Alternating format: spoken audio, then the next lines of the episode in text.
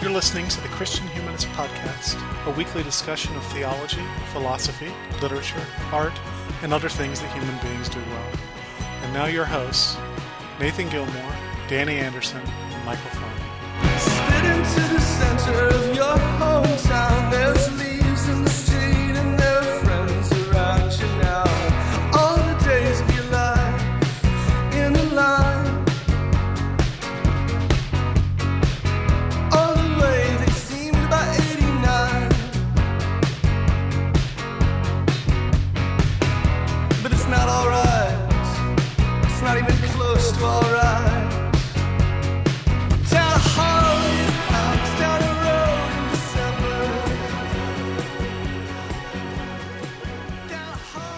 Hi, and welcome to episode 118 of the Christian Humanist Podcast. I'm your host for today. My name is Michial Farmer. I'm an assistant professor of English at Crown College in St. Bonifacius, Minnesota. Joining me today, as usual this semester, are two assistant professors of English at uh, Emmanuel College in Franklin Springs, Georgia. Nathan Gilmour Howdy. and Danny Anderson. Hello. How are you guys doing? I'm doing pretty well.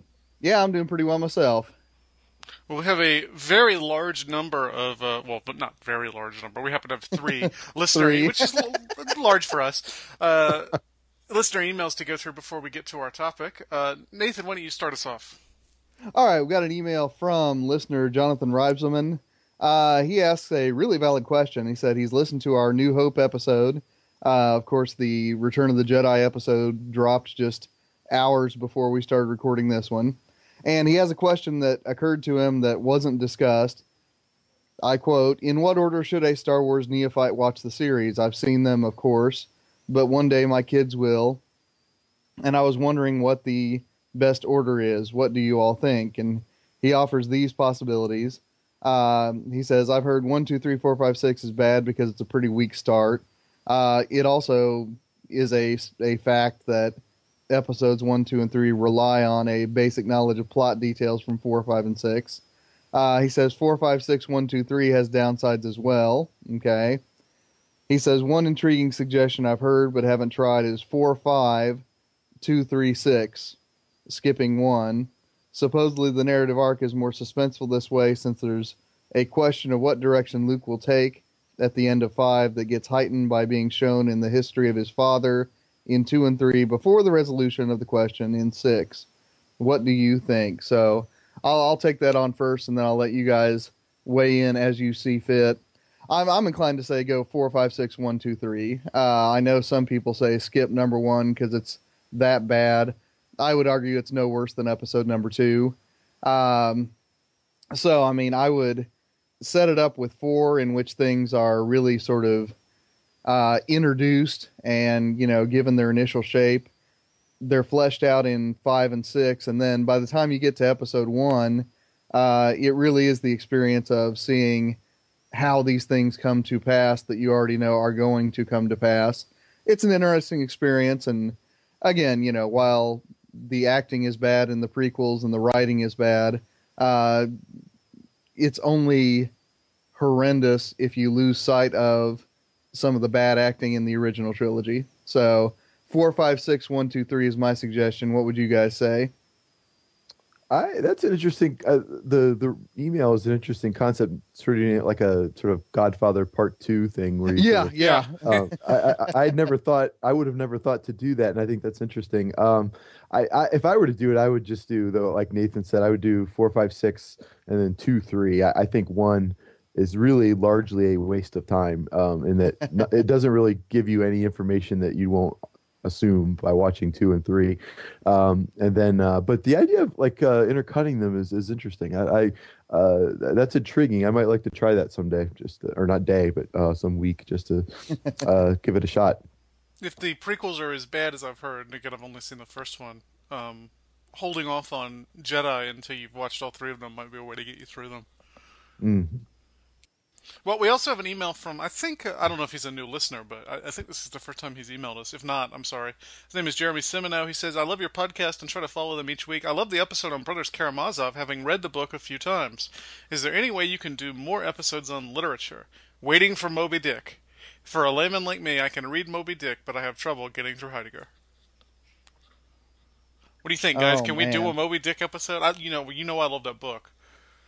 Yeah, I mean it's been golly, fifteen years since I read Moby Dick, so I, I would have to brush up, but I, I'd be willing to try it.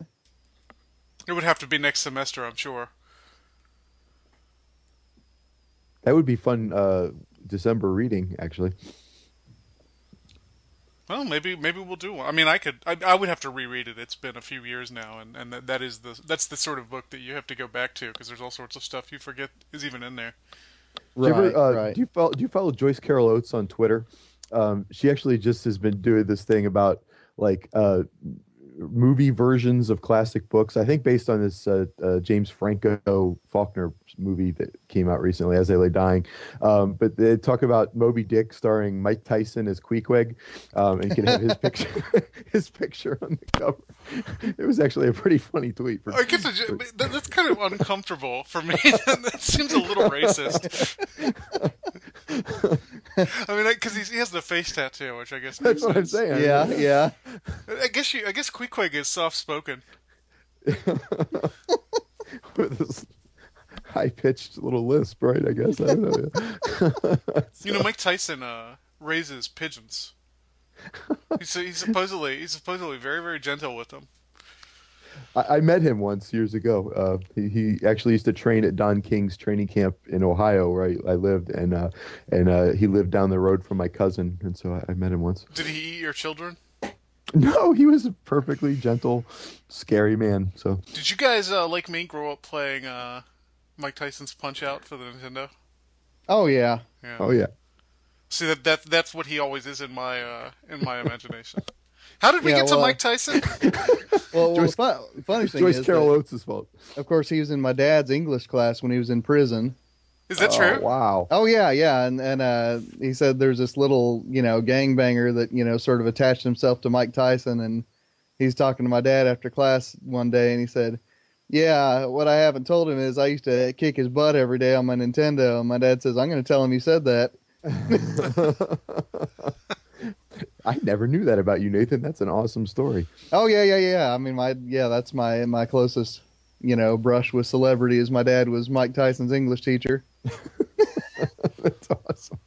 And and according to a legend, and I say legend, I, I know my dad's probably listening, and he'll say ain't no legend, but uh, apparently he was talking to the guidance counselor one day, and guidance counselor asked him how classes were going, and he said, "Yeah, they're all right. Uh, I don't I don't think I like Mr. Gilmour's modern friction class though." Modern friction.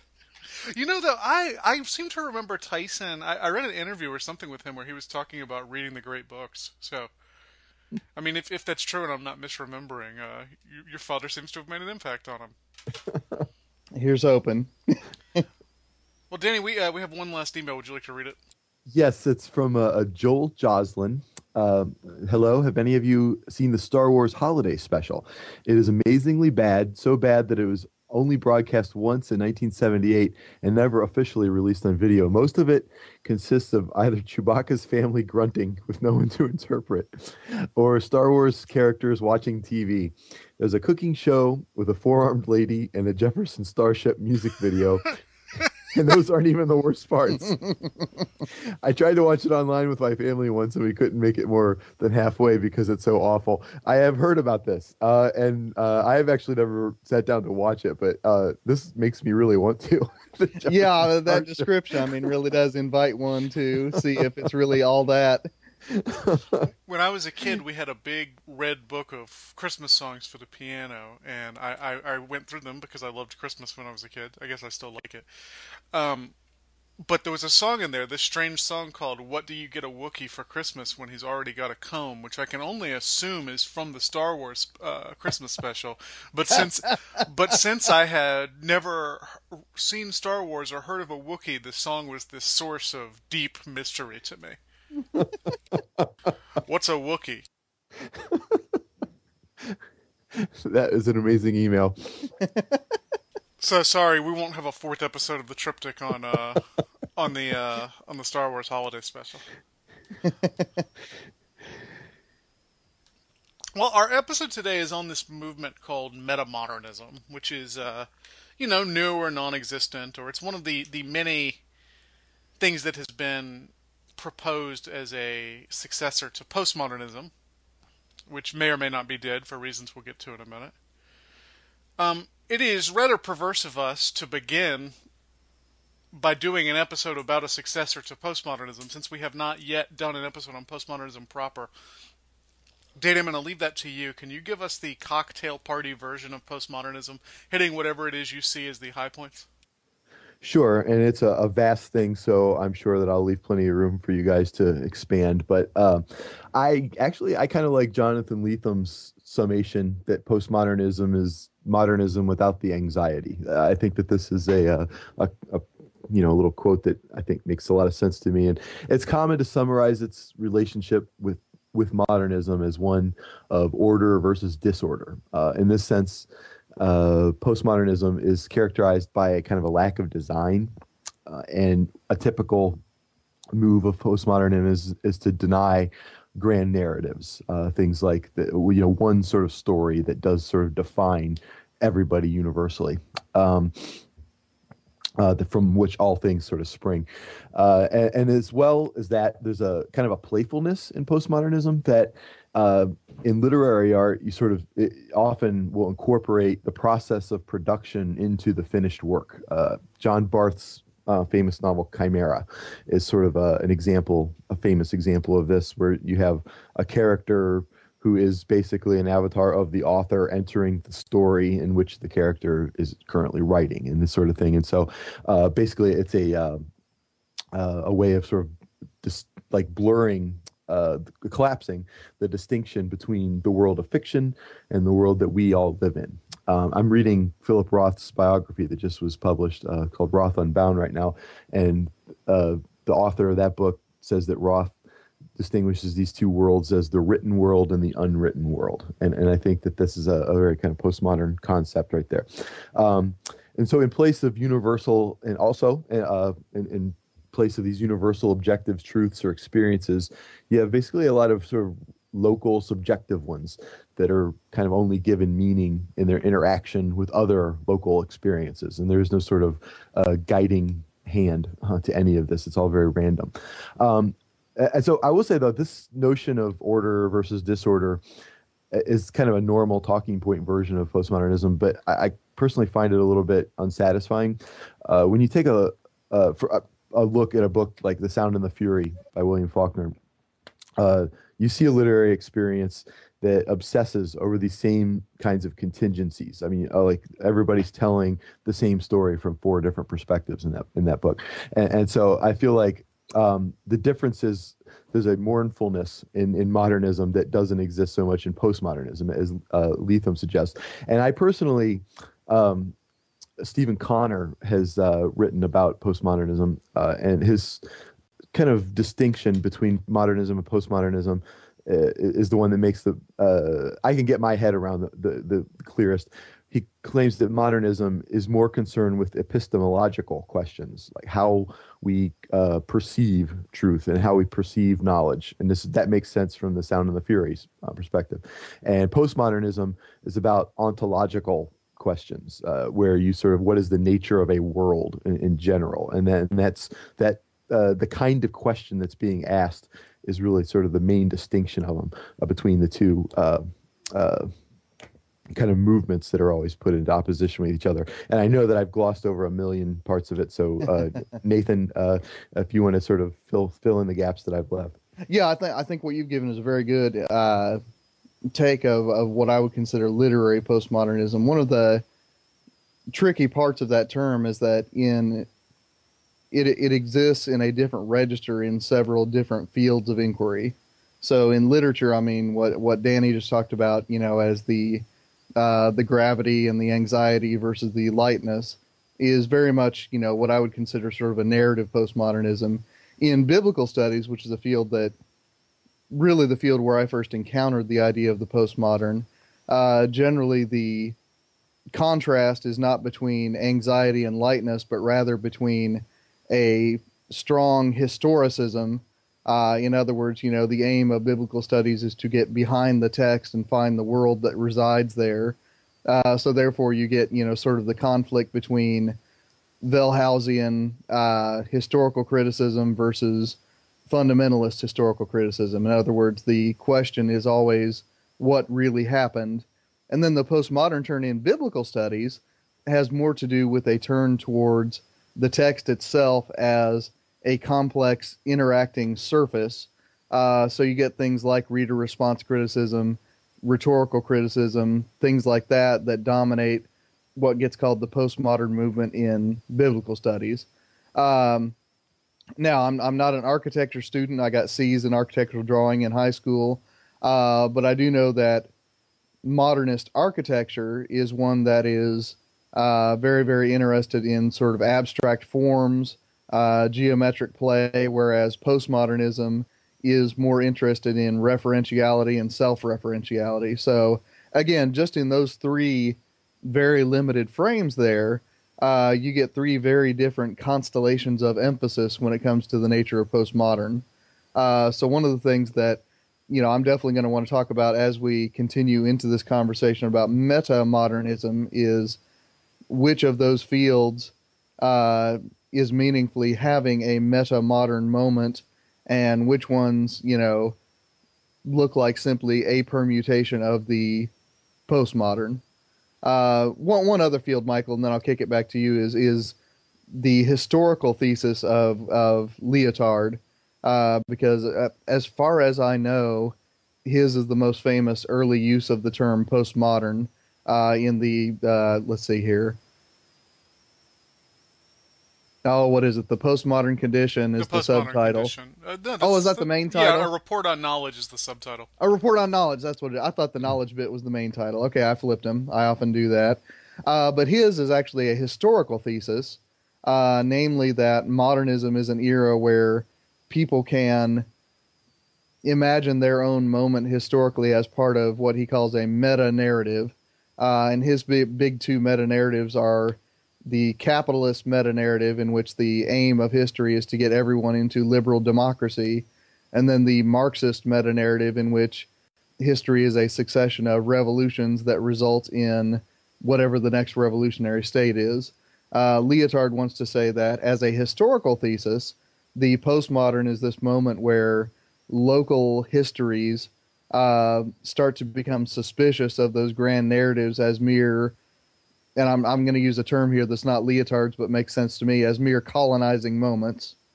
So those are, I, I guess we're up to four iterations of the postmodern, Michial. I mean, would you add a fifth, or I, I don't are know you, are you are you just tip, tipping a fifth at this point? I don't know if it's a fifth or if it's just part of the initial one that Danny gave, but my favorite definition of postmodernism, maybe besides Lyotard's, is is John Barth's, where he says he says in the introduction um, to a re-release of his first two novels that he was a he's a nihilist, but he's a smiling nihilist, and and and that to me gets at the heart of the kind of philosophical and artistic project of of postmodernism, which is yeah, I mean, all, all these. There's no such thing as meaning. You know, Camus was right. Sartre was right. All you know, we we live in an absurd universe, uh, which is forever threatening to cave in on us. Our our dreams and goals will one day disappear, but this should not be the cause for anxiety. Instead, let's have a good time with it. Uh, Um, and, and I, I think I think that is somewhere close to the heart of the at least the early postmodern project. Now, the the the idea that say but because uh, Vermeulen and van den Akker are the guys we're going to be talking about in a minute, because they put the death of postmodernism in the late, the, the late part of the first decade of the 21st century. To say that somebody writing in 1999, to say Franzen's corrections, for example, is smiling nihilism, I, I, think is probably taking it a bit far. But at least that first generation of postmodernists, I think, largely fall under Barth's. Uh, Barth's description of postmodernism as smiling nihilism. Mm-hmm. I, I'm not sure Franzen has ever smiled about anything. not nihilism has. or otherwise.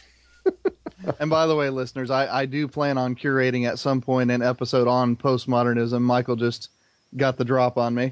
but in a remarkably postmodern turn, we're uh, going. And yeah, that's actually a modernist term, as, uh, turn as we've talked about. I mean, in our modernism episode, I mean, modernist literature is the one that really begins to play with time in, in fun ways. Postmodernism continues that project. Well, sure, sure. And one of the things that's that's interesting is that what gets called modernism in uh, in literary studies often bears more resemblance to postmodernism in biblical studies. So, I, I, again, it's it's a very fluid term. I'm sure in our modernism, I don't remember. I'm sure, but I'm sure in our modernism episode we complained ad infinitum about how stupid a term that is, and postmodernism is even stupider, because because you have a, a falsely chronological term like modernism, and to it you have added another chronological term. Oh, see, I thought modernism was uh, philosophy with ice cream. Uh, A la mode. Well, moving on, probably the most important aspect of postmodernism, as far as metamodernism is concerned, is its, is its use of irony. Um, we talked about cynicism and irony back in our generations episode at the beginning of the year, but Nathan, how are they part of the generalized postmodern project? Well, uh, the way that this essay uh, explains irony is that it is a stance of questioning and a stance of what I would call the hermeneutics of suspicion. Uh, so he gives sort of three vectors of, or they give three vectors of what they call irony. Uh, one of them is the deconstructive impulse of finding internal contradictions in systematic uh, philosophies, narratives, so on and so forth. Uh, one of them is uh, the sort of well, I mean, the question of meta meta narratives, which we've already talked about, uh, in terms of you know Marxism, capitalism, so on and so forth. Uh, and then, I mean, I guess the third vector that I sort of picked out in their um, examination here uh, is, I, I guess, what I would call you know a referentiality. In other words, you know, we're not going to render the artifacts of human culture as transparent so that we look through them, but we're going to look at them. Uh, so for them, these three acts of suspicion, you know, of the material conditions of cultural production, of the meta narrative as a historical strategy, uh, of philosophical system, uh, these are all characteristics of what they call uh, modernist sincerity, or I got, they don't use sincerity, do they? They they call it naivete actually, uh, and then the suspicion of these things is postmodern irony. Uh, now I, I I keep holding them at arm's length because when I think of irony, and you guys can tell me if I'm if I'm thinking of this too narrowly. Uh, I think of it first and foremost in terms of that referentiality. In other words, uh, you know, let me point out the fact that I'm aware that I am part of a cultural trend, sort of thing. I I don't see the suspicion of meta narratives in the student riots in Paris in 1968 as first and foremost an ironic moment. Uh, I don't think of deconstruction as Derrida practice it first and foremost as an ironic stance towards philosophical texts. Uh, I think of them certainly as you know extensions of what I would think of as a a Nietzschean hermeneutics of suspicion. Uh, but irony, I think of as something a lot more lighthearted than what two of those three things are doing. Uh, am I just being too serious, Danny? No, I I have I completely agree with you on that point. I feel like uh, when I think of irony, I think of sort of those '90s movies, you know, where you know, um, you know, people are just sort of having fun. Like the smiling nihilist. Uh, Yeah, quote yeah. That that Mhm. Barth uh, that, that Michial brought up from Barth. Uh, that that's sort of I think like you, there's an understanding that there is no meaning and there's no sort of like anxiety about that, and and so this is why. Um, you know, it becomes sort of cool in the 90s to have advertising that it references its own like ironic state is yes we recognize we're just trying to sell you something in a cheesy way so let's make it as cheesy as possible right and so there's a uh, right, right. um, the yeah. Mentos effect. Or the Yes, or it- the the Sprite the Sprite commercials where they uh, where they, they make these grandiose claims for Sprite and then then say image is nothing, taste is everything. yeah Yes, Mhm. exactly right. Um, and then there were like uh, I, there's a, I remember a commercial with Grant Hill. It was for some soft drink, I think. It was Sprite. Yeah. Uh, and, and there was some sort of uh, like dollar signs above his head because he's realizing how much money he's making by uh, like advertising products. And so to me, that's irony, and it's sort of like smiling at the abyss, uh, and, and it doesn't have anything really to do with the kind of um, uh, like seeing through project that you're talking about. Uh, I mean, I'm sure it does, and I'm missing it, but uh, like to me, I, I don't see them as synonymous at least. It seems like it seems like those are seeing through to me. They're la- they're making transparent the power relationships involved in you know uh, an advertisement or in a television show or in a movie or in whatever. And, and in the, the difference is the difference between them and the student riots in 1968 is that they've become cynical. They they see through this power structure and then they just kind of chuckle at it instead of wanting to change it. The, the degree to which the, the Paris student riots in 1968 can be legitimately described as postmodern, I don't I don't know. I think I think the two writers who we read for today would probably say they're the, those riots belong more to modernism in the sense that they are naive about a better future. I, I would, yeah, that seems to me to be uh, a good observation about that because it doesn't. If they're they're trying to accomplish something and they think that they can accomplish something, then and so their act of seeing through has an end to it. There's a teleological sort of goal to it, and and uh, whereas uh, a typical sort of postmodern stance of irony doesn't have that teleological goal. Well, Michial, help me out here. I mean, what distinction are you drawing then between the ironic and the cynical? Because I mean, you, you use those two terms as a sort of opposition pair. Uh, what distinction would you draw between them? Where, did I use them as an opposition pair? Uh, yeah, because I mean, yeah. Well, no, you didn't. and No, you didn't. I mean, you said okay. Never mind. I remembering now. You said that the student riots, which often people point to as sort of the beginning of the postmodern, uh, are themselves not a postmodern move at all. Not not in the sense that Vermeulen and van den Akker, and since we've already used their names about ten times, let's just go ahead and say we're talking about a article that we posted to the Facebook feed a couple weeks ago called uh, "Notes on Metamodernism," and it's by these 2 Mhm. Dutch cultural critics. I assume they're Dutch. They both teach in, Yeah. in, in, in the Netherlands anyway. And they Right have, at Erasmus. University, no less. Yeah.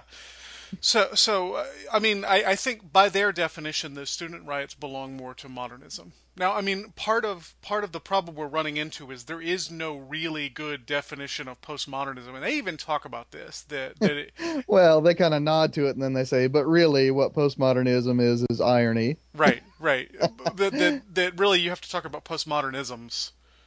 But I, Yeah. I, I think I think they are dealing more with what you might call late postmodernism. Yeah, that's fair enough. That's fair enough. And and again, that's one of those things where I'm I'm willing to go along with their thesis as long as we're willing to limit their scope that much. Yeah, and and you know, for example, I don't think they have much to say about architecture, or maybe they do, and I just you know don't understand architecture enough to. That was a question I had about the article, the architecture. There's a photo of a building that I it, it's supposedly metamodern because it's sincere in some way that postmodern architecture isn't, and I don't see the difference between that and a Frank in a Frank Gehry building. Like, I, I- frankly, I don't see why a Frank Gehry building is insincere and ironic. I think I think we would have to get we would have to get an expert in architecture to talk about it because I've I, I can understand sometimes when when people show pictures of. I can understand why Le Corbusier, for example, is uh, is modern, Yeah, but yeah, but for the most part, I need somebody smarter than me, or at least more knowledgeable in architecture than me, to explain it to me. right. Now, one one other thing though, I mean, uh, other than the architectural, I one of the movements that I think of as sort of paradigmatically postmodern is the post-colonial movement, and it seems like this article sort of dismisses that as well. That's last year's trend. and I, you know, I'm thinking, okay, then in that case, I mean, what you mean by postmodernism is this sort of um ironic or cynical, which whichever term you want to use, uh, self-referential consumerism.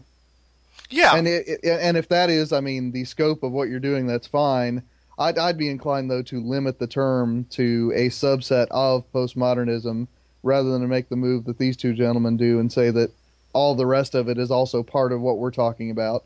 No, and I, th- I think that's fair. I mean, limiting your scope is is usually a pretty good thing, especially when you're talking about a broad movement spanning 50 plus years Right, right. and and 11 disciplines. You know? But I'll, I'll, I'll quit griping about the, the definition of postmodernism here because I know that that's No, I mean it's probably worth, our listeners already find me tedious. it's it's worth it's worth griping about because if you're listening to what we're saying and you are taking a broad definition of postmodernism, what we're saying probably doesn't make a lot of sense. But I I think what they're maybe even it, it may be best to say that what they're responding to is not so much postmodernism as postmodernity.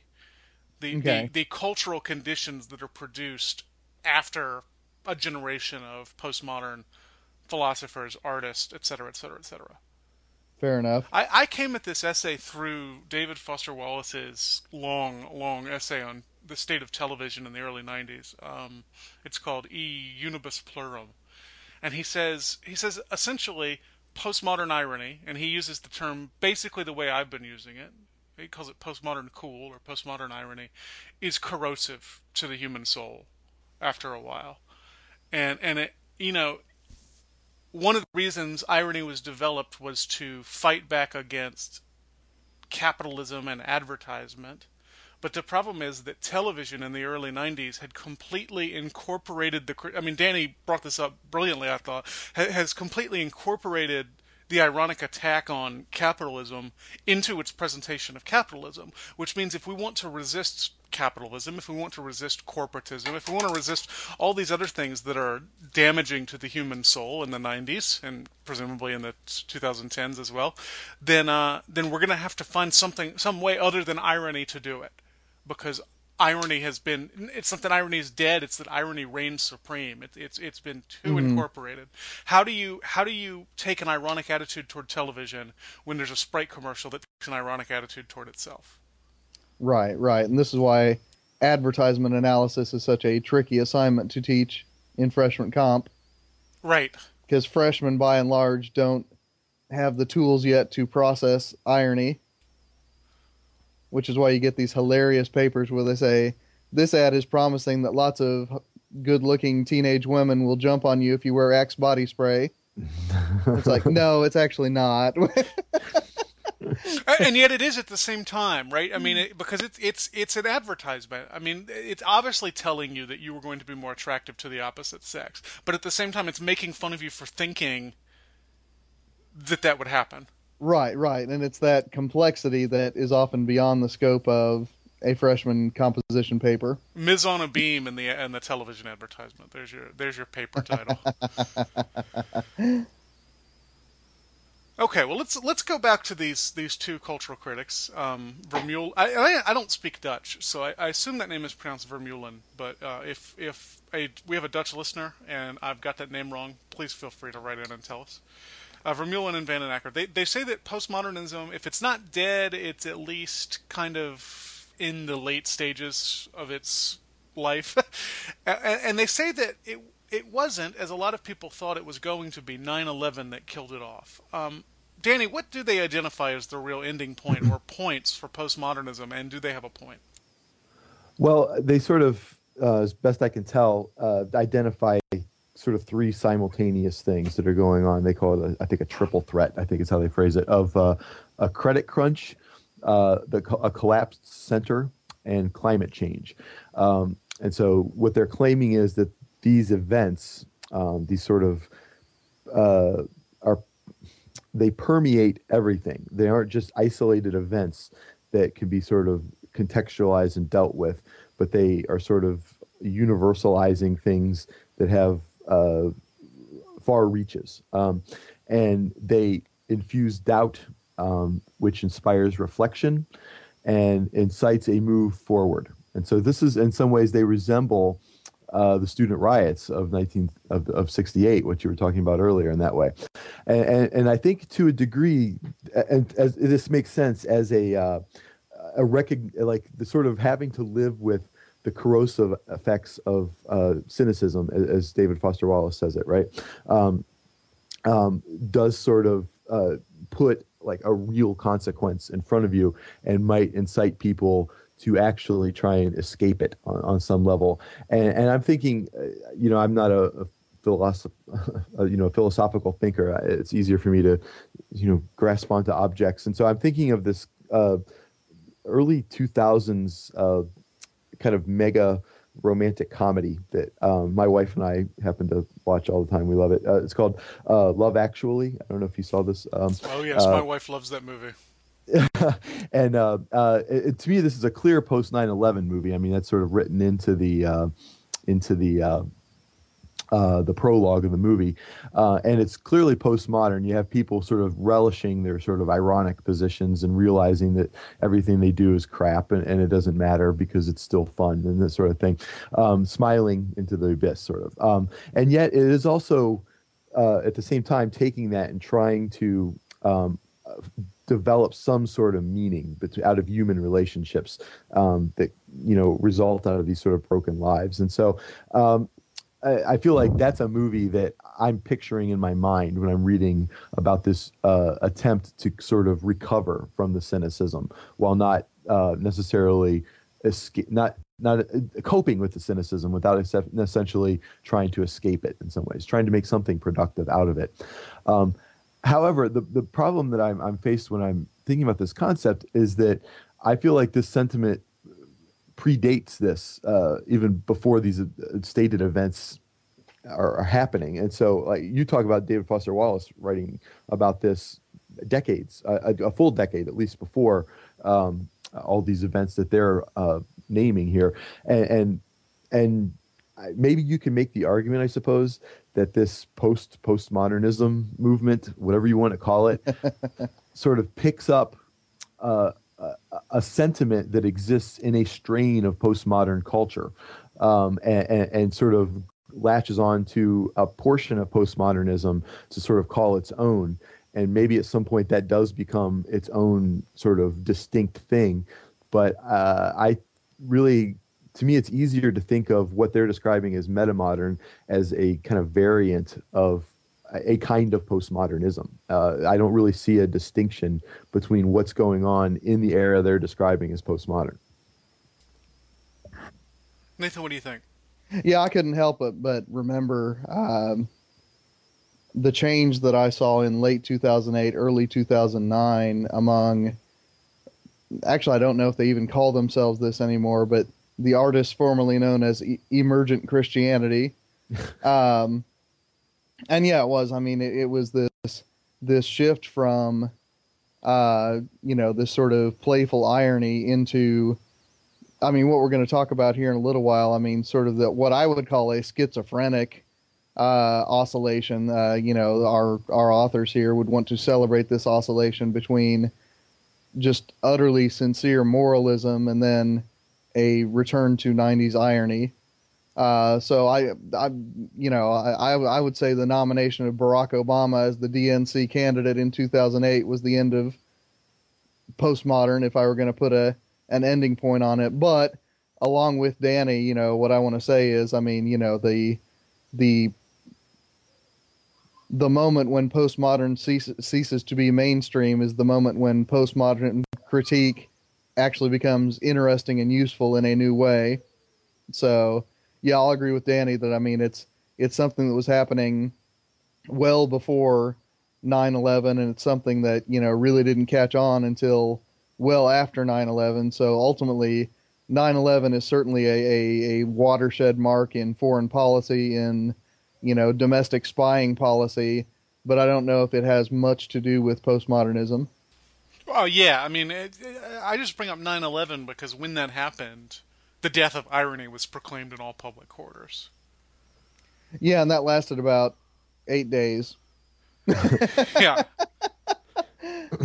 yeah, I mean, well, I don't know, maybe a little longer than that. Uh, I don't know if you remember the first Saturday Night Live episode after 9/11, but they had Rudy Giuliani come on with uh, the surviving members of the uh, New York City Fire Department that was involved in the uh, Oh, okay. the Twin Towers, and, and Paul Simon saying the boxer, you know, and, and, and you know, it was a very sincere, moving moment.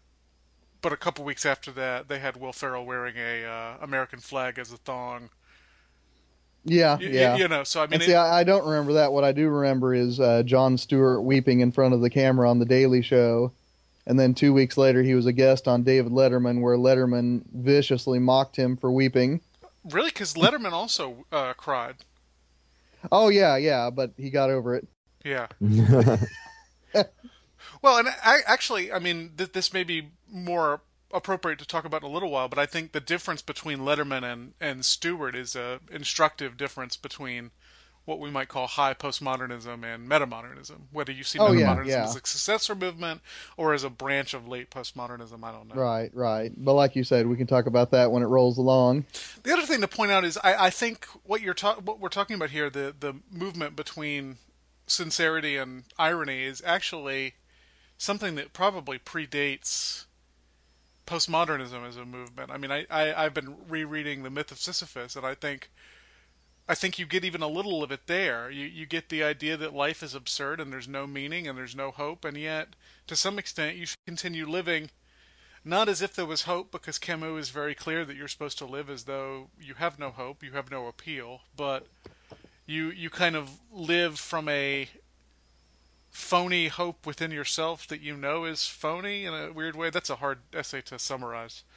Yeah, yeah. that does recall what they're talking about uh, the philosophical grounding of this. I mean the, the kantian epistemology uh, uh, they mention in this is about sort of um, existing in the as if they keep using uh, uh, you know as if there is meaning as if there is some sort of uh, uh, you know overarching grand narrative or whatever that uh, uh, even though you you know there really isn't there's something uh, enticing or instructive about living as if there is Yeah. Yeah, and I, I I don't know if, if Camus would totally go down that role, but I I, I think or, or that road, excuse me, but I think you see um you, you see shadows of it in, in Myth of Sisyphus and some of his other writings. Mhm. Anyway, all we've proven is that chronological divisions of phil- philosophy don't really make a lot of sense. and I, I, I think if you've, if you've listened to us for more than a couple episodes, you probably already knew we thought that. Well, um, we, we've kind of been dancing around it. Nathan, can you give us a uh, brief definition of metamodernism as it's defined in this article?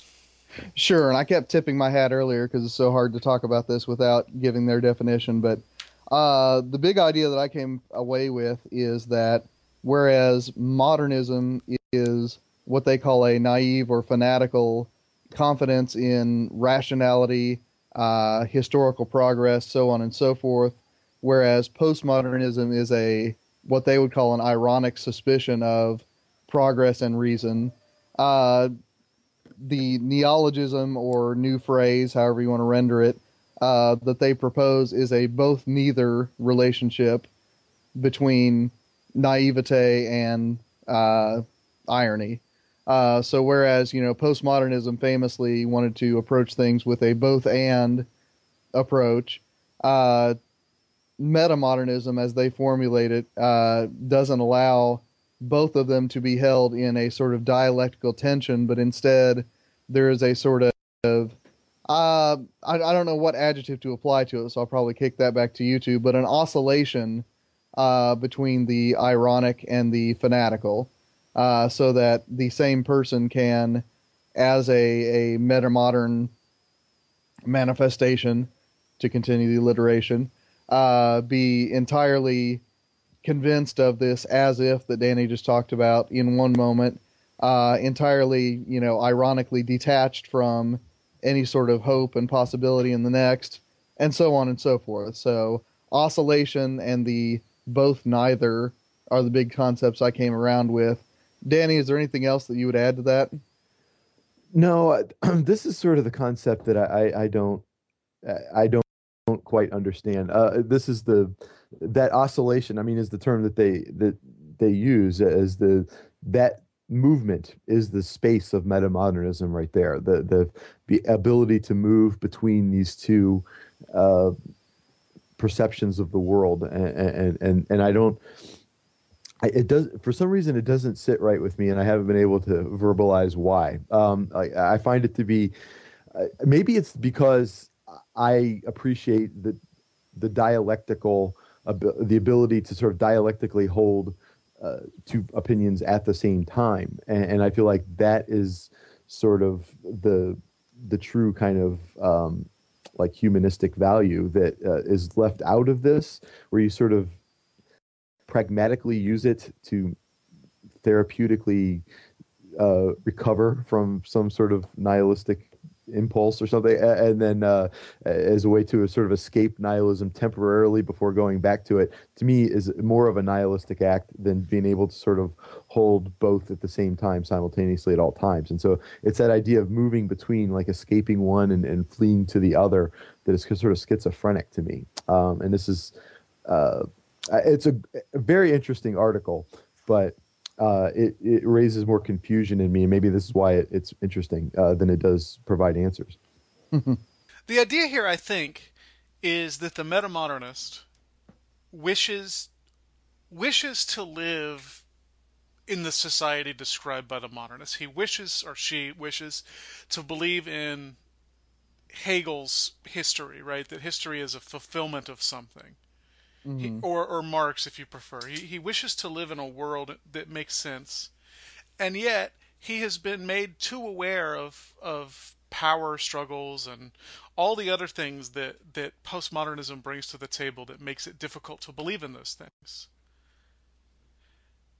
And yet, perhaps, and I think this is why the credit crunch is important, postmodernism is a luxury provided by a decadent society and if the world is on the decline, if if if prosperity is over, you no longer have that luxury. And yet you can't escape the frame of mind created by postmodernity. And and that's why the oscillation. I, I, I now maybe they would disagree with me, but I, I don't see metamodernism as a conscious choice so much as a position you're forced into and I'm moving my hand back and forth as if you could see it. Uh, a position, a position you're forced into by, you know, the movements of history, and yet perhaps you have to act like it's a, a choice too, because uh, that that would be the the modernist uh, attitude. At least some branches of modernism. Does that make sense? Am I way off? No, that actually um, that makes some sense to me. Um, the uh, is is it yeah as a uh, as a condition uh, the the meta modern condition. I mean, this is sort of uh, um, uh, it's not necessarily a uh, an epistemological like choice, but it's actually something that is just sort of environmental, and, and so that that actually does make some sense to me. And I, am not sure they would agree with me because I, I, they do seem when they when they analyze some of these artists they're talking about, they do they do seem to present it as a as a conscious decision. But I, I to mm-hmm. me it makes more sense if you think about it as a position which the metamodernist is forced into. Mm-hmm. By by the way the world works. Well, uh, Vermeulen and van den Akker give a number of metamodernist examples from the worlds of both mass and high culture, uh, but let's take a few minutes here and, and talk about other cultural artifacts that exemplify this oscillation between sincerity and irony. And you know, we'll each do one or two, and we'll go around the horn. So, Danny, when you're uh, when you're done, just pass the baton over to Nathan.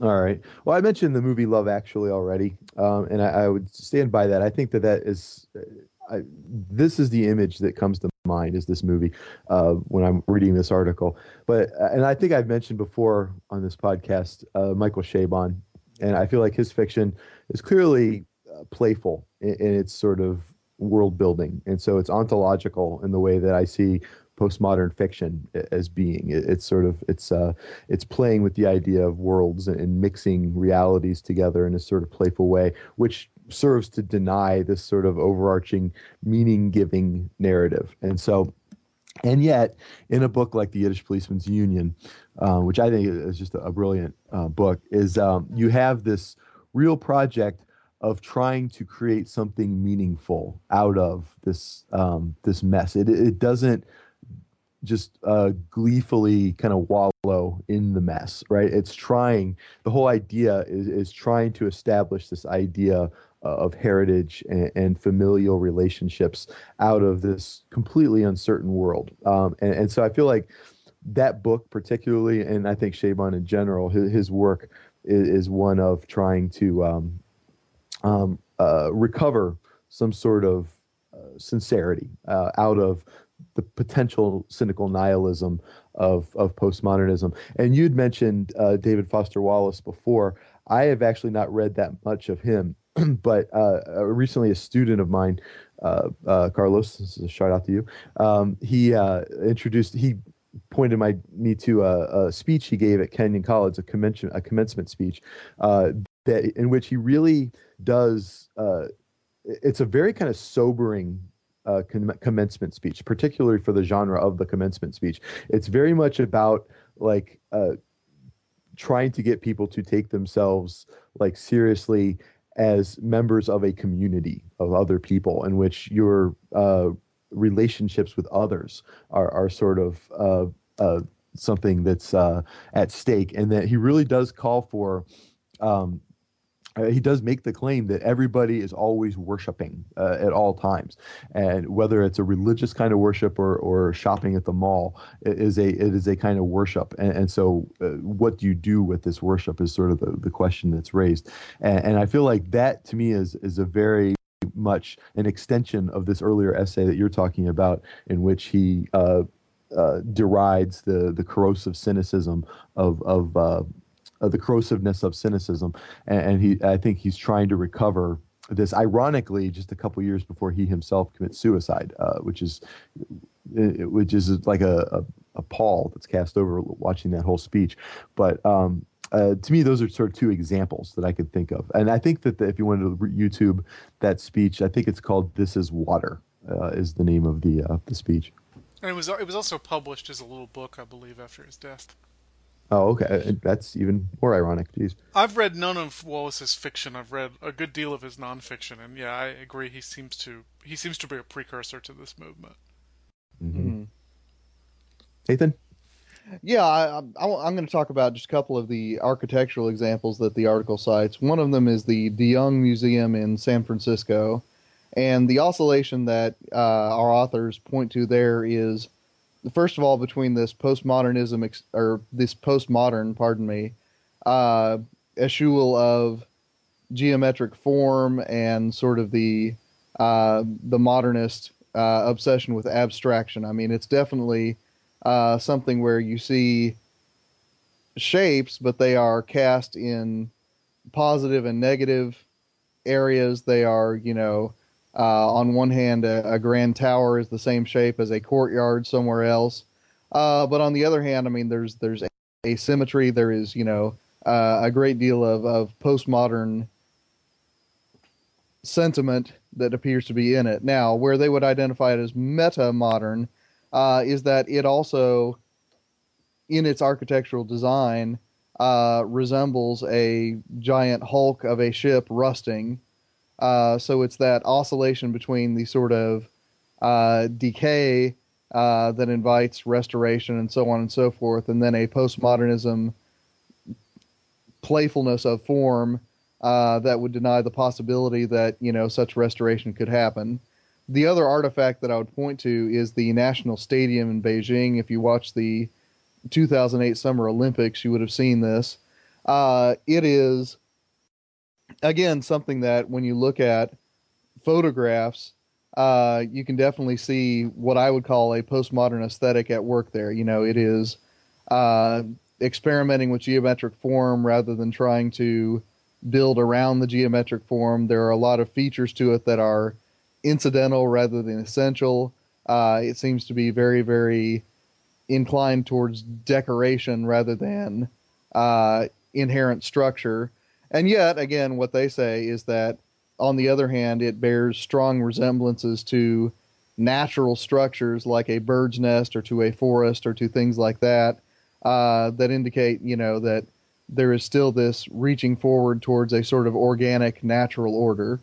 Uh, so again, you know, uh, it, it's hard for me again because I cut my teeth in the late '90s on you know postmodern art theory, uh, to see this as a strong departure from the postmodern, but those are the terms in which our article narrates uh, that stepping beyond, that transcendence. Michial, what artifacts would you point to?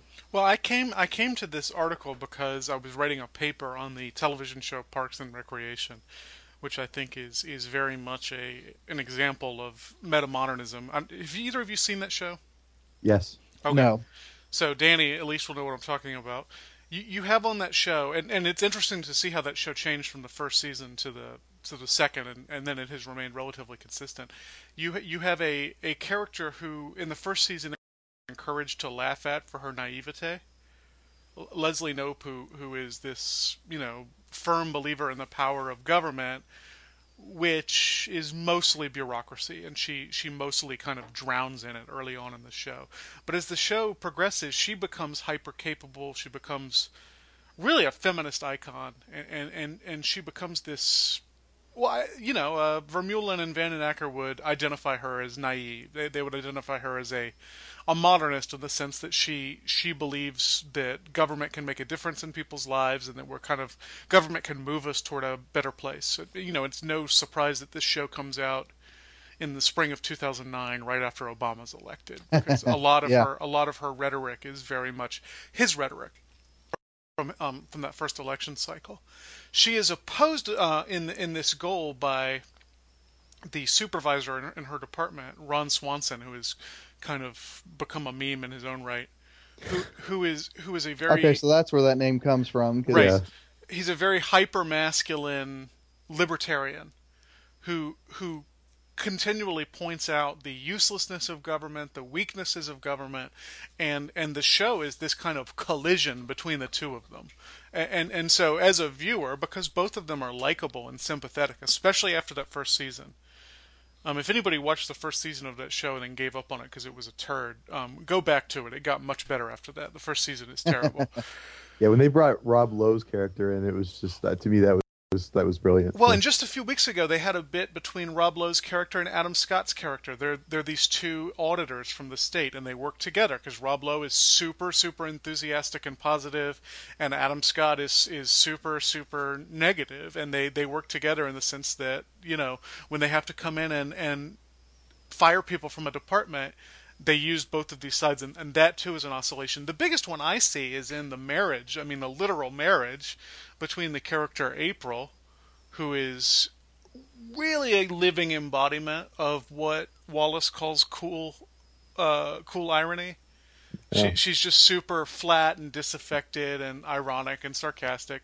And she ends up marrying this idiot man child who is super enthusiastic about everything. And, and that is the show's stroke of genius, this marriage between them, because it is a, it is a model of everything, uh, everything metamodernism is about. I mean, because it's not like in that marriage, Andy, the, the husband, becomes cynical, and it's it's not like other than a few flashes here and there, April becomes sincere and enthusiastic. It, it, it really is a, a oscillation between the two of them just watching, and that's emblematic of the show as a whole. So I mean.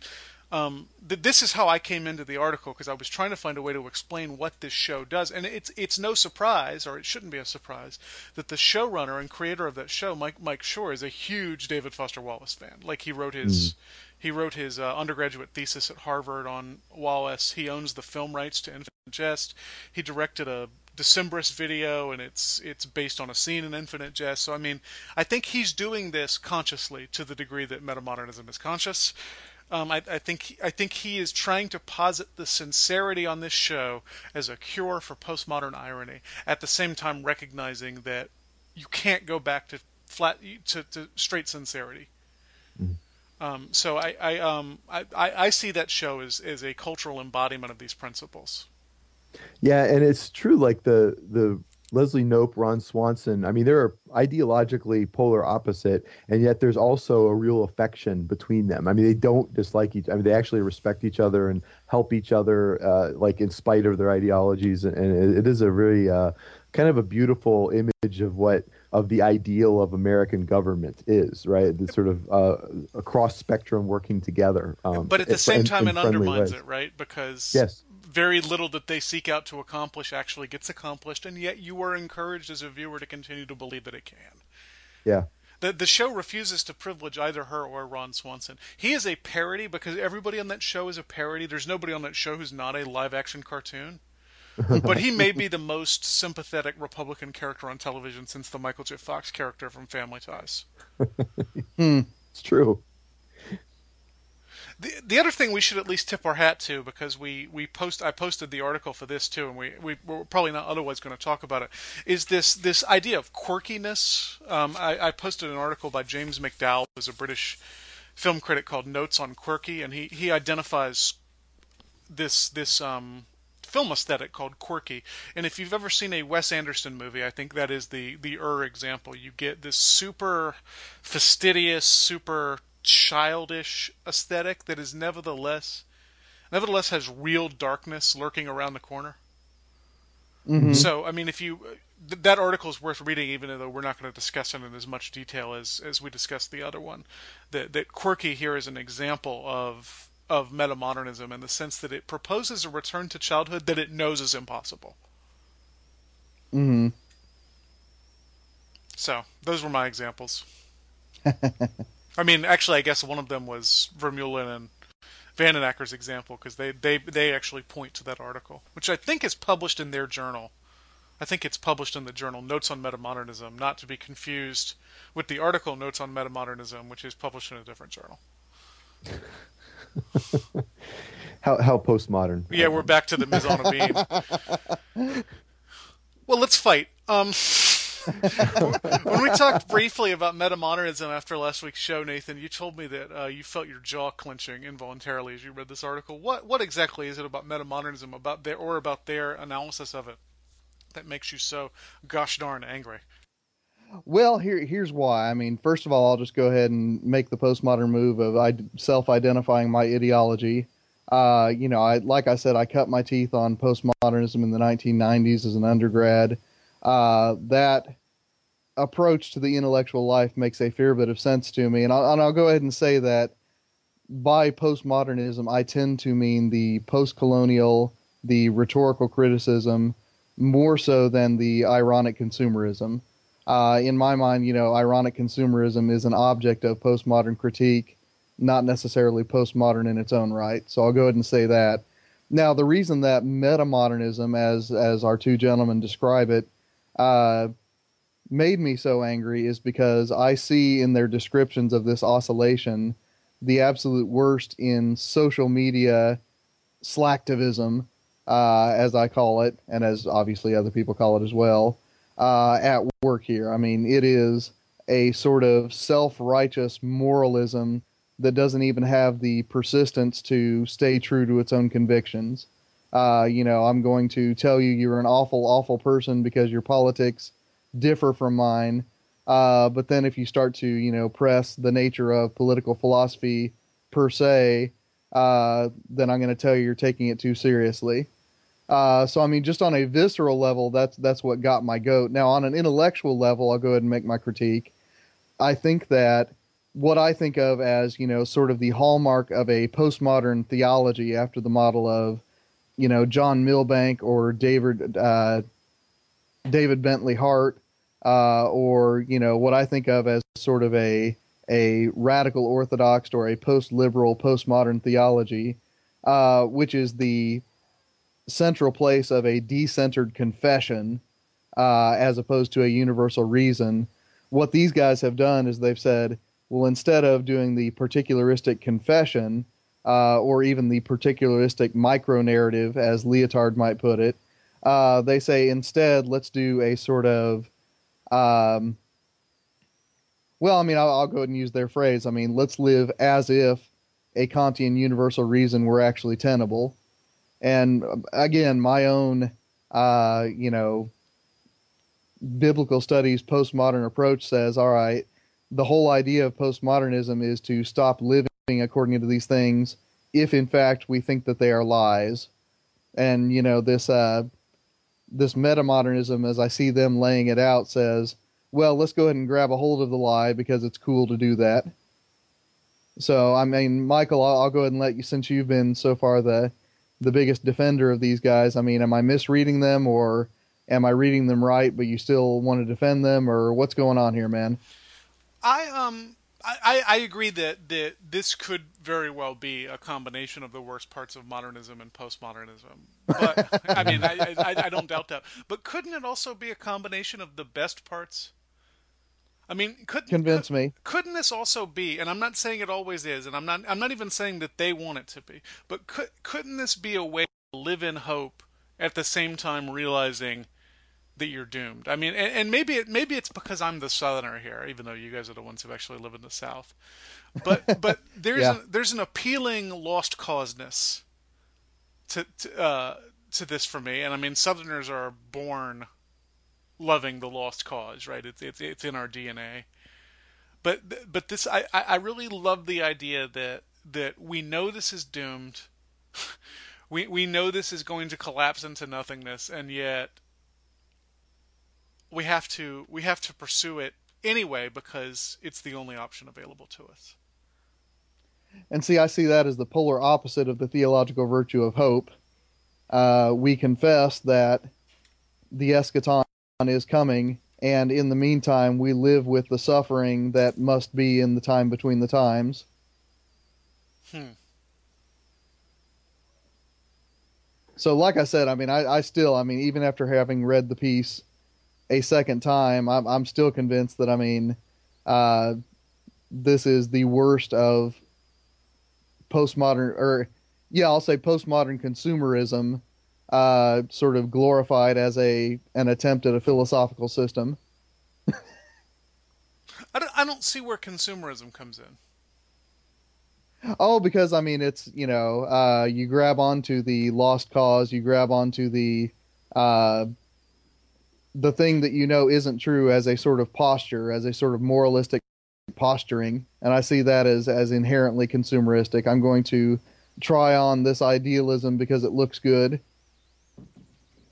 Why does it have to be because it looks good though?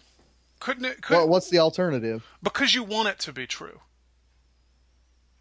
Well, I mean, isn't that consumerism? I buy this because I want it. I mean, consumer that, consumerism may be one way to read that. I think there are other ways to read it as well. Not just. I mean, Okay, well, give me an alternative because I'm still not getting this. I, I still I still think this is a species of hope. Oh, fascinating. I mean, I, I, maybe I have a different definition of hope than you do, but I mean, it it, it seems to me that, that that you're affirming something that deep down you feel is not true, but that it is, and so you affirm it anyway. You know, it, Uh, it- yeah, Danny, play the referee here. well, at one point in the essay, they they talk about this being kind of a, a neo romanticism, Uh-huh. and and I think that that could be the common ground here. I think that uh, that was interesting to me, and as a way of. Uh, and they talk about how that also followed this sort of, uh, uh, you know, other philosophical movement that is akin to postmodernism, and and, and so I feel like um, um, that notion is a way to express commitment um, that I don't think the ideas of metamodernism as they present it necessarily um, values enough i- is commitment to something. And, and I feel like when, when you're talking about, um, Michial, when you're talking about um, the lost cause, for example, right? Um, I don't necessarily. I, I when I think of that, I think of Raging Bull and uh, Jake LaMotta getting beat to death by uh, Sugar Ray Robinson uh, in that movie, and, and he loses terribly. But he tells Ray, "I never went down. I never went down." And, like his face is all like blistered. I mean, he's a terrible person, but um, but I, I feel like that's at least a commitment uh, to some to to the the lost cause in some way that the oscillation doesn't allow for, and, and I feel like that is also a kind of commitment that I associate with the romantics on some level. Um, Because I mean, I think it. I, I, I think the would mean a lack of commitment, but it, it, I think it. I think there's a space open here for committing yourself to something and feeling doubt about it. That that maybe what you have is a dialectic of hope and doubt. I don't want to use the word faith, but hope and doubt. Hmm. Yeah, and see, I don't get the hope from there. I mean, when you say you know it's not true and it can't be true, that's not hope to me. That's self delusion. Hmm. It may just be that I'm pessimistic enough to believe that all hope is self delusion. Well, and and again, I mean that this is part of, I mean, why I also resist romanticism in its German and British forms because I, I, I do see this duplicity in that movement as well. And then, you know, this might just be my own Aristotelianism raising its ugly head. You know, I, you know, and this is a very, very crass way to put it, but I mean, if it's not true, don't waste my time with it. But that's the, the least. I mean, you, you you're praising postmodernism. That that may be the least postmodernist statement I've ever heard. If it's not true, don't waste my time with it. Well, no, because it's a suspicion of these meta narratives that are not true. And again, this is where I, you know, when I think of postmodern, I mean, I think that it's a a crummy label because it tries to bring too many things under the same tent. Sure. So I, you know, I my my problem isn't first and foremost with the label meta modern. My my first problem was with the label postmodern because that name's entirely too many things to be a coherent label. Well, I, I, agree with you, and I think that's why it's important that we that we point out that they are responding to one thing called postmodernism, even if oh, they even if yeah, they yeah. think they're responding to it all. I mean, Uh-huh. that, that's a ridiculous statement for them to make. Right, right. Well, I'm not sure we're going to be able to solve this. No, this, I don't think we are. this is the first are. good fight we've had in a long time, Nathan. Should should we- should we just oscillate to the next thing? Yeah, let's just oscillate. there's no um, there's no shortage of books explaining how Christianity is supposed to survive and what it's supposed to look like under postmodernism. But metamodernism as an idea is only a few years old now, so we can we can be on the crest of the wave. We were talking about it before it was mainstream. That's true, yeah. And after that, we'll have to move on to post metamodernism. you know that that, that thing about this this term is it's it's uh, less it's no more chronological than postmodernism at least. I mean, for, you hear people talk about post postmodernism, which is the most aggravating thing in the world. This is this at least uh, you know stops the chronological progression. hmm Anyway, um, how can Christianity thrive in a metamodernist world, if it should? And uh, in what ways would metamodernist Christianity look different from modern or postmodern Christianities? Uh, uh, Danny, let's start with you. Well, my notes for this question are gosh, uh, and, and I don't really know where to go from there in some ways. Uh, it seems to me, though, that the faith, that faith in general, sort of is the oscillation that these guys are describing uh, as characterizing the metamodern. And, and, and so I feel like um, because a faith is sort of belief in something you haven't seen and all that sort of thing. And, and so I, I feel like a Christianity that has a good sense of Ecclesiastes built into it, a, a faith, a personal faith that sort of has that um, grounding in uh, meaninglessness, uh, uh, seems to be uh, almost perfectly. uh, It seems to almost perfectly fit the mood of the moment. Um, if these folks are correct in, in describing that moment, uh, and so I, I I feel like um, the way the way that Christians typically write about postmodernism to me makes more sense in terms of metamodernism. Like I feel like it, it isn't really different than the way Christians have have uh, engaged with that term in your sort of popular Christian uh, book that you know seems to for some reason uh, guide our cultural imagination. Um, and so I feel like um, when we have been saying postmodernism really this is what we've been describing on some level and, and i don't uh, uh, i don't know that there's any sort of new primer necessary for this new movement uh, because it seems to me that we're already sort of thinking about postmodernism in this term I just want to point out that uh, Danny uh, implicitly agrees with what I just said, Nathan. So it's, Well, it's, it's two against one. It, it, it's all right. I'm I'm all right being the one guy right out of three. Uh, I've never had a problem with that. Uh, but I, if I had to, you know, say how Christianity should engage with metamodernism, I would say recognize that. I mean, this is the ideology that is driving what I would call sort of the Obama moment, and obviously it transcends the one man Barack Obama.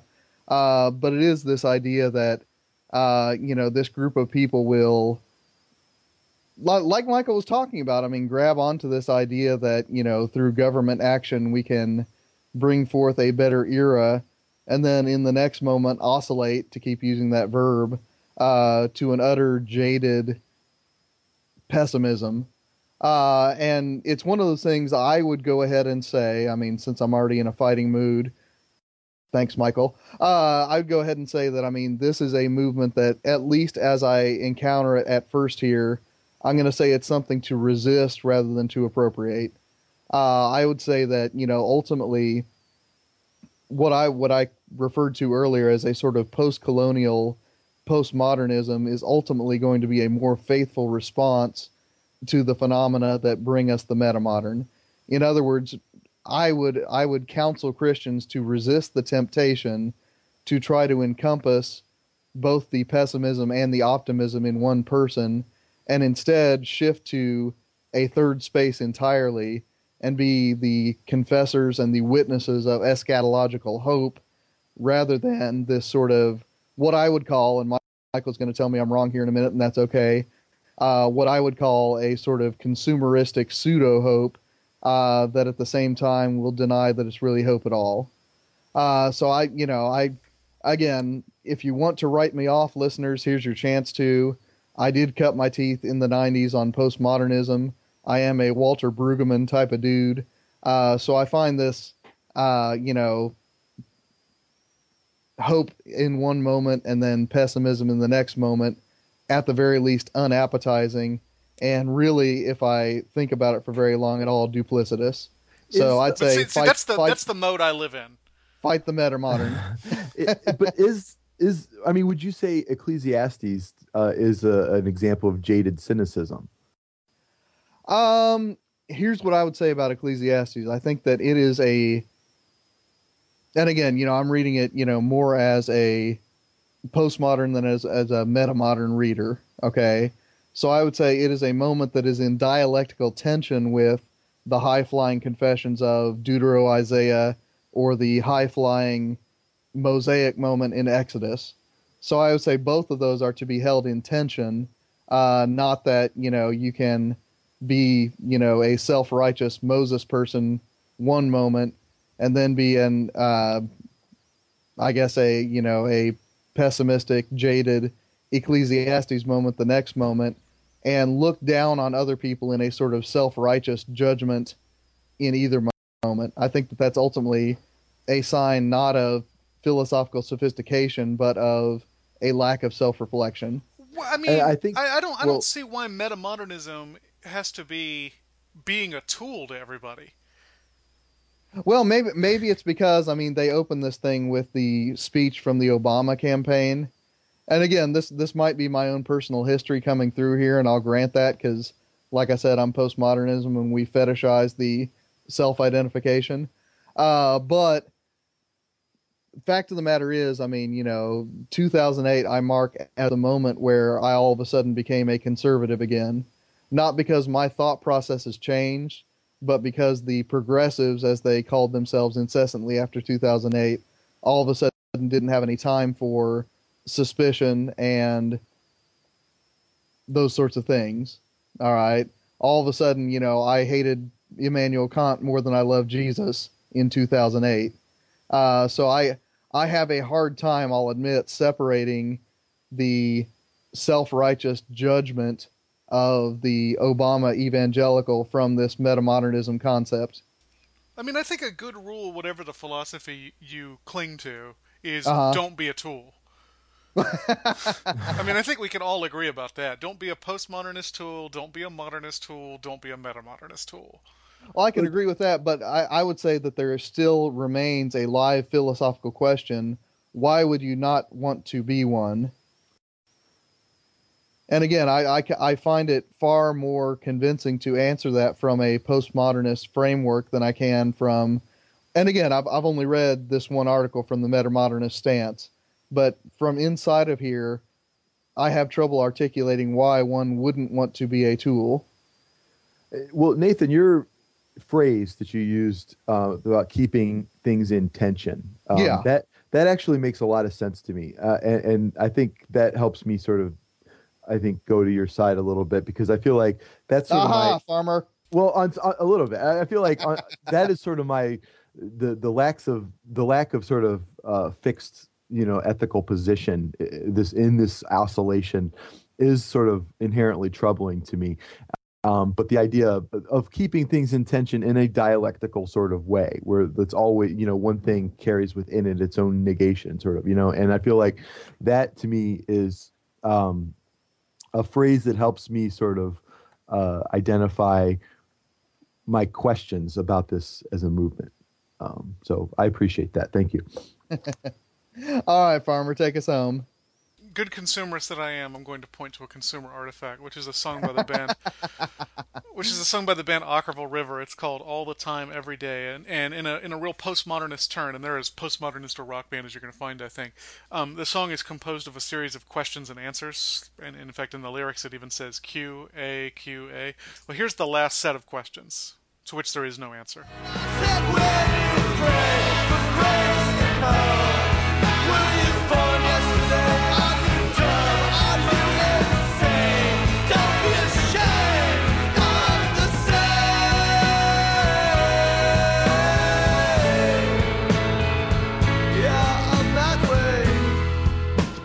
Pray for grace to come, were you born yesterday? Are you dumb? Are you insane? Don't be ashamed. I'm the same. Yeah, I'm that way, but I try every day and all the time. And I think I, I think that is the heart of the hope that I find at the center of metamodernism and perhaps where it might dovetail with Christianity is is this idea when you the, these things we say we believe, we recognize that they sound stupid sometimes. We recognize that um, that there's an abyss gaping beneath us, and yet we continue to do it. And to me, that's hope. To Nathan, that's consumerism. well, uh, Danny, what are we talking about next week? I think we'll talk about monster movies. Okay, monster movies it is. Maybe we won't yell at each other then. In the meantime, if you want to yell at us, our, our web address is christianhumanist.org. Our email address is thechristianhumanist at gmail.com. Feel free to write in and tell uh, tell me I'm an idiot, or tell Nathan he's an idiot, or tell Danny he's two in the middle. in the meantime, thanks for listening. Thanks, guys, for uh, fighting with me here. For Nathan Gilmour and Danny Anderson and the absent David Grubbs, this is Michial Farmer saying, Let your sins be strong and let your faith be strong.